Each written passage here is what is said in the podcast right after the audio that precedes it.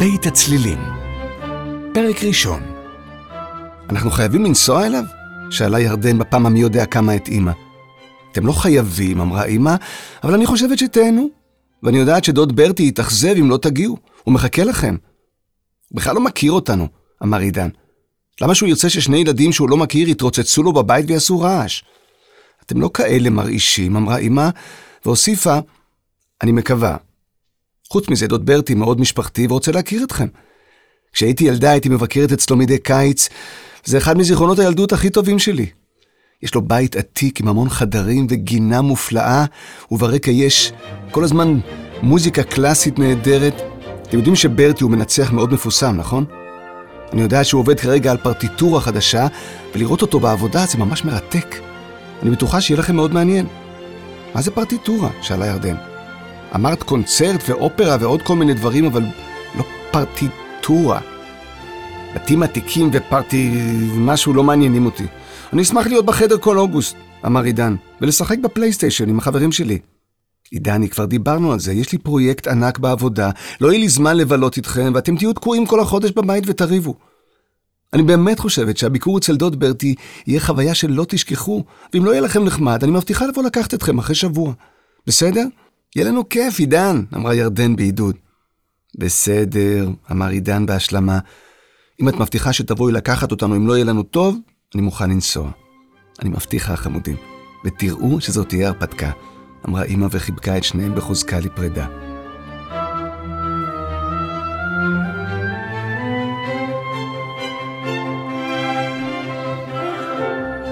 הרכבת לצפון עומדת לצאת.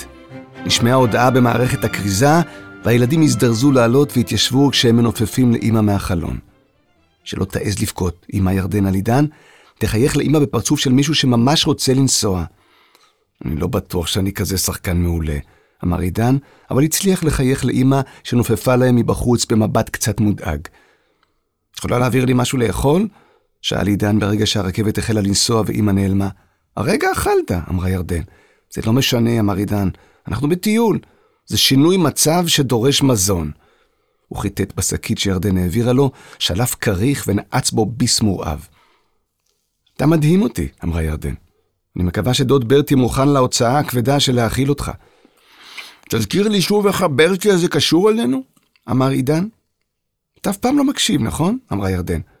כל הזמן עם הפרצוף תקוע בפלייסטיישן שלך הזה. ברטי הוא הדוד של אימא, הוא מנצח של תזמורות בכל העולם, ועכשיו הוא הגיע לארץ לכמה חודשים והציע לאימא שנבוא להתארח אצלו קצת, כי יש לו בית ענק ואימא עסוקה. בית ענק ופרטיטורה, הרהר עידן בקול רם.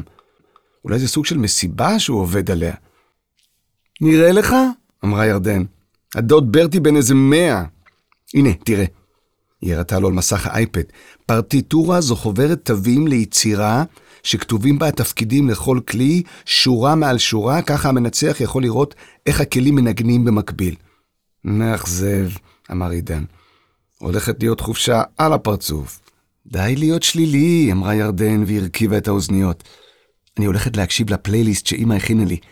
היא אמרה שיש שם כל מיני הפתעות, שירים ומנגינות שהיא אוהבת להשמיע לנו. ירדן חבשה את האוזניות ושמעה את קולה הנעים של אימא אומר, האופרה חליל הקסם של וולפגנג עמדאוס מוצרט.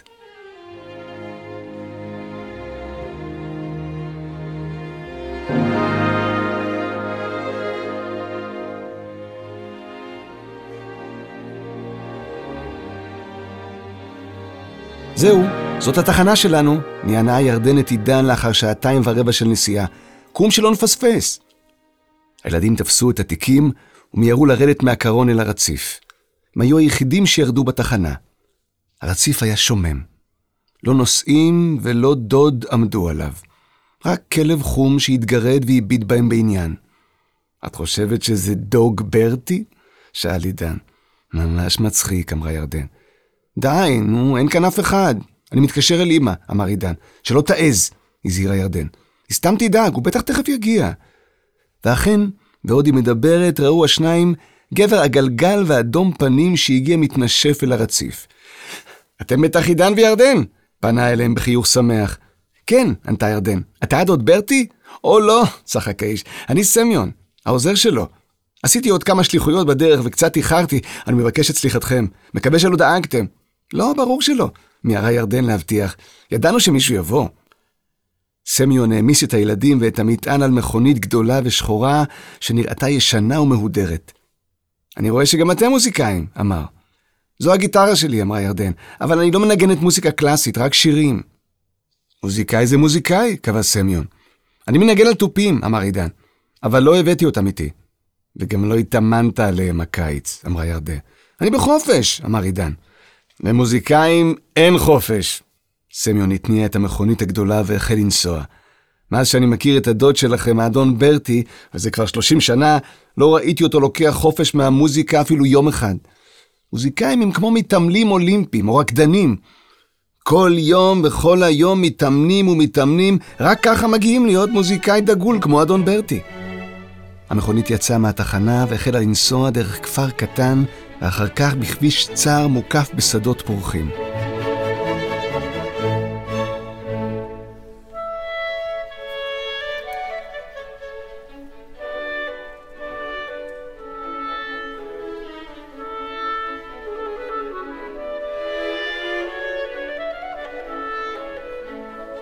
מה המוזיקה הזו? שאלה ירדן. זה קונצ'רטו לקלרינט של האדון המכובד מוצרט, אמר סמיון. מוזיקה שמתאימה לנסיעה בכפר, אני חושב. מה דעתך? מכירים את מוצרט? לא אישית, אמר עידן. כולם יודעים מי זה מוצרט, אמר ירדן בחשיבות. הוא מלחין מאוד מפורסם, ובדרך לכאן שמעתי, ביצירה שלו שאימא הכניסה לפלייליסט שהכינה לנו. אבל את היצירה הזו אני לא מכירה. זה מתאים לאימא שלכם, חייך סמיון. לשים לכם מוזיקה קלאסית לנסיעה ברכבת. אולי שמה לכם מוזיקה של מוצרט, כי הוא נהג לנסוע בכל אירופה, וכבר בגיל שש ערך את מסע ההופעות הראשון שלו. הוא נסע לבד בגיל שש? שאל עידן. הוא לא היה לבד, הוא היה מלווה באביו ובאחותו הגדולה מריה אנה, שהייתה נגנית צ'מבלו ופסנתר מוכשרת מאוד, אמר סמיון. צ'מבלו? שאל עידן. לא שמעתי על כלי כזה. דוד שלכם, אדון ברטי, ישמח להסביר לכם על כל הכלים וכל היצירות, אמר סמיון בגאווה. תדעו לכם שאת מה שהוא כבר הספיק לשכוח על מוזיקה, אין הרבה אנשים שהספיקו ללמוד.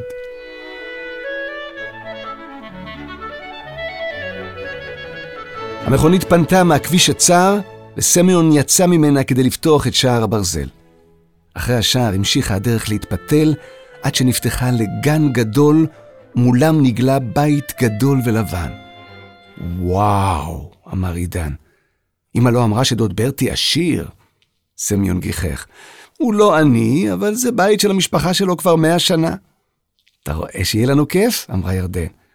אולי, אמר עידן בחשדנות. אני אחכה קצת לפני שאני אחליט. הילדים בקושי הספיקו להתרשם מאולם הכניסה הגדול, וסמיון כבר הוביל אותם לעבר דלת גדולה, מבעדה נשמעו צלילי פסנתר.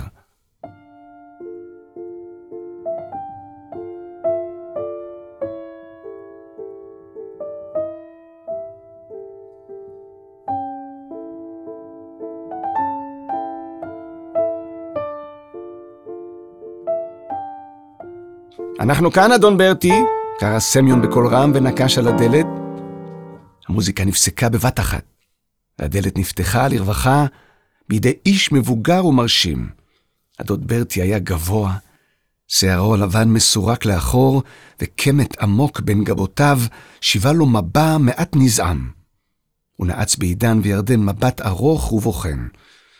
אז אתם הילדים הקטנים של דורי, אמר. ירדן הביטה בדוד ברטי בחשש, ולפתע הבחינה בזיק שובבי בעיניו שנסח בה אומץ. אני ירדן, ואני לא כל כך קטנה, אני בת 12, אמרה, וזה עידן, והוא בן עשר.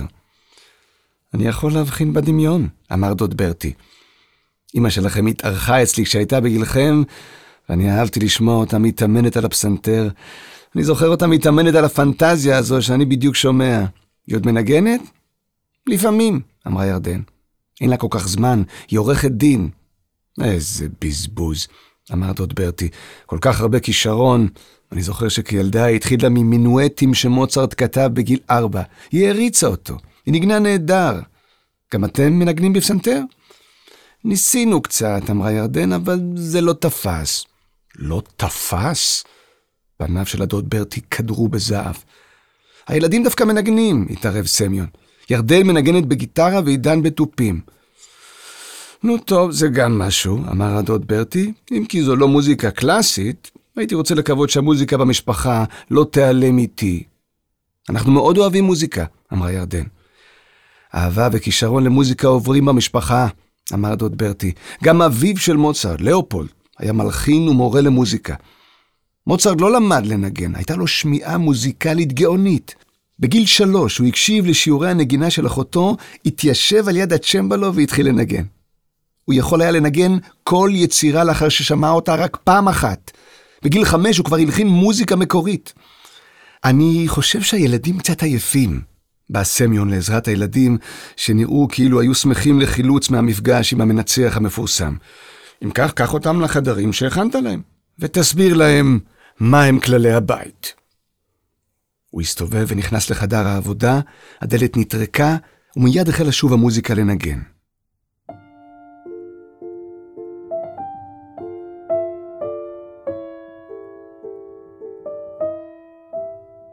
נחמד הדוד ברטי, אמר עידן ועשה פרצוף.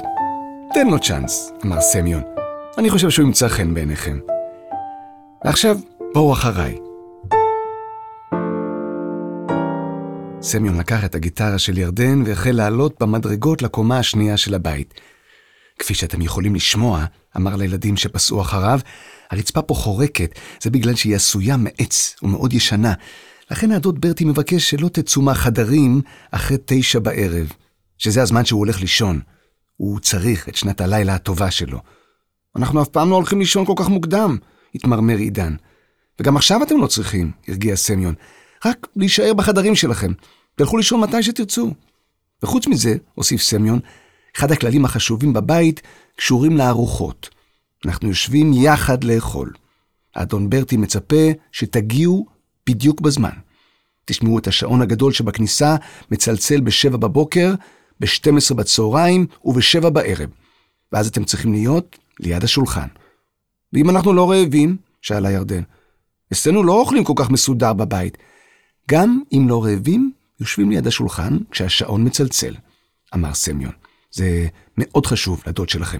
ברור? כן, הנהנו הילדים.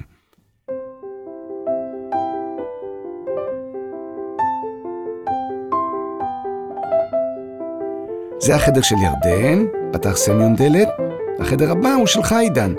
יש ביניהם דלת מקשרת. לאן מובילות המדרגות האלה?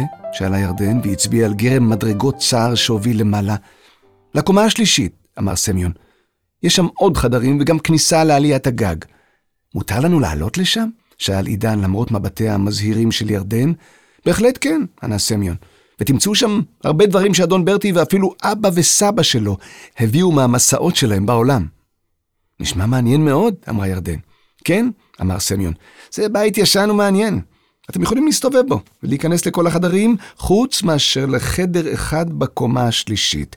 אבל הוא נעול, אז לא תוכלו להיכנס אליו בכל מקרה. מה יש שם?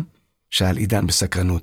אדון ברטי שומר שם אמ, אוסף של תווים עתיקים, אין שם שום דבר מעניין בשבילכם, זה ממש החדר הכי פחות מעניין בבית. סמיון הניח את הגיטרה. נתראה בארוחת הערב, אמר. תגיעו בזמן. משום מה החדר הנעול נשמע לי הכי מעניין, הרהר עידן בקול רם אחרי שסמיון הלך. שלא תעז אפילו לחשוב על זה. הזהירה ירדן ונכנסה לחדרה.